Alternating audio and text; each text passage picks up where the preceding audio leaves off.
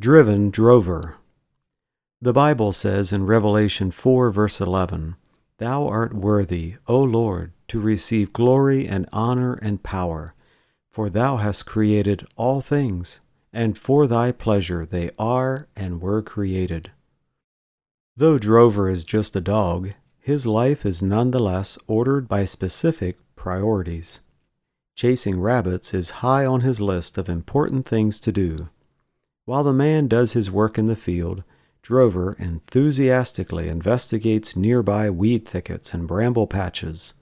Panting happily, scrambling here and there, he probes and snuffles, following his keen nose ever closer to the hiding rabbit.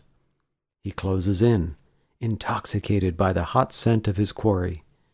When the rabbit finally explodes from concealment and sprints for safety, Drover rushes madly after it, yipping excitedly.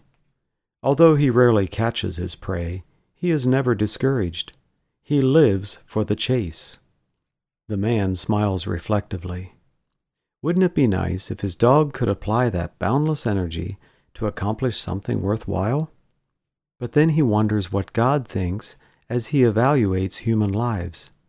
Maybe some of our priorities appear to God as Drover's priorities appear to the man. We have so many things that seem important to us. We rush here and there, filling our days with energetic enterprise. We tirelessly pursue our goals, intoxicated by the scent of success. Do we stop to evaluate the long term value of our urgent activity? Do our priorities help us fulfill the purposes of God? When Drover chases rabbits, he is doing what God created him to do. God created us to bring glory, honor, and pleasure to Him. He is worthy. May we not disappoint Him.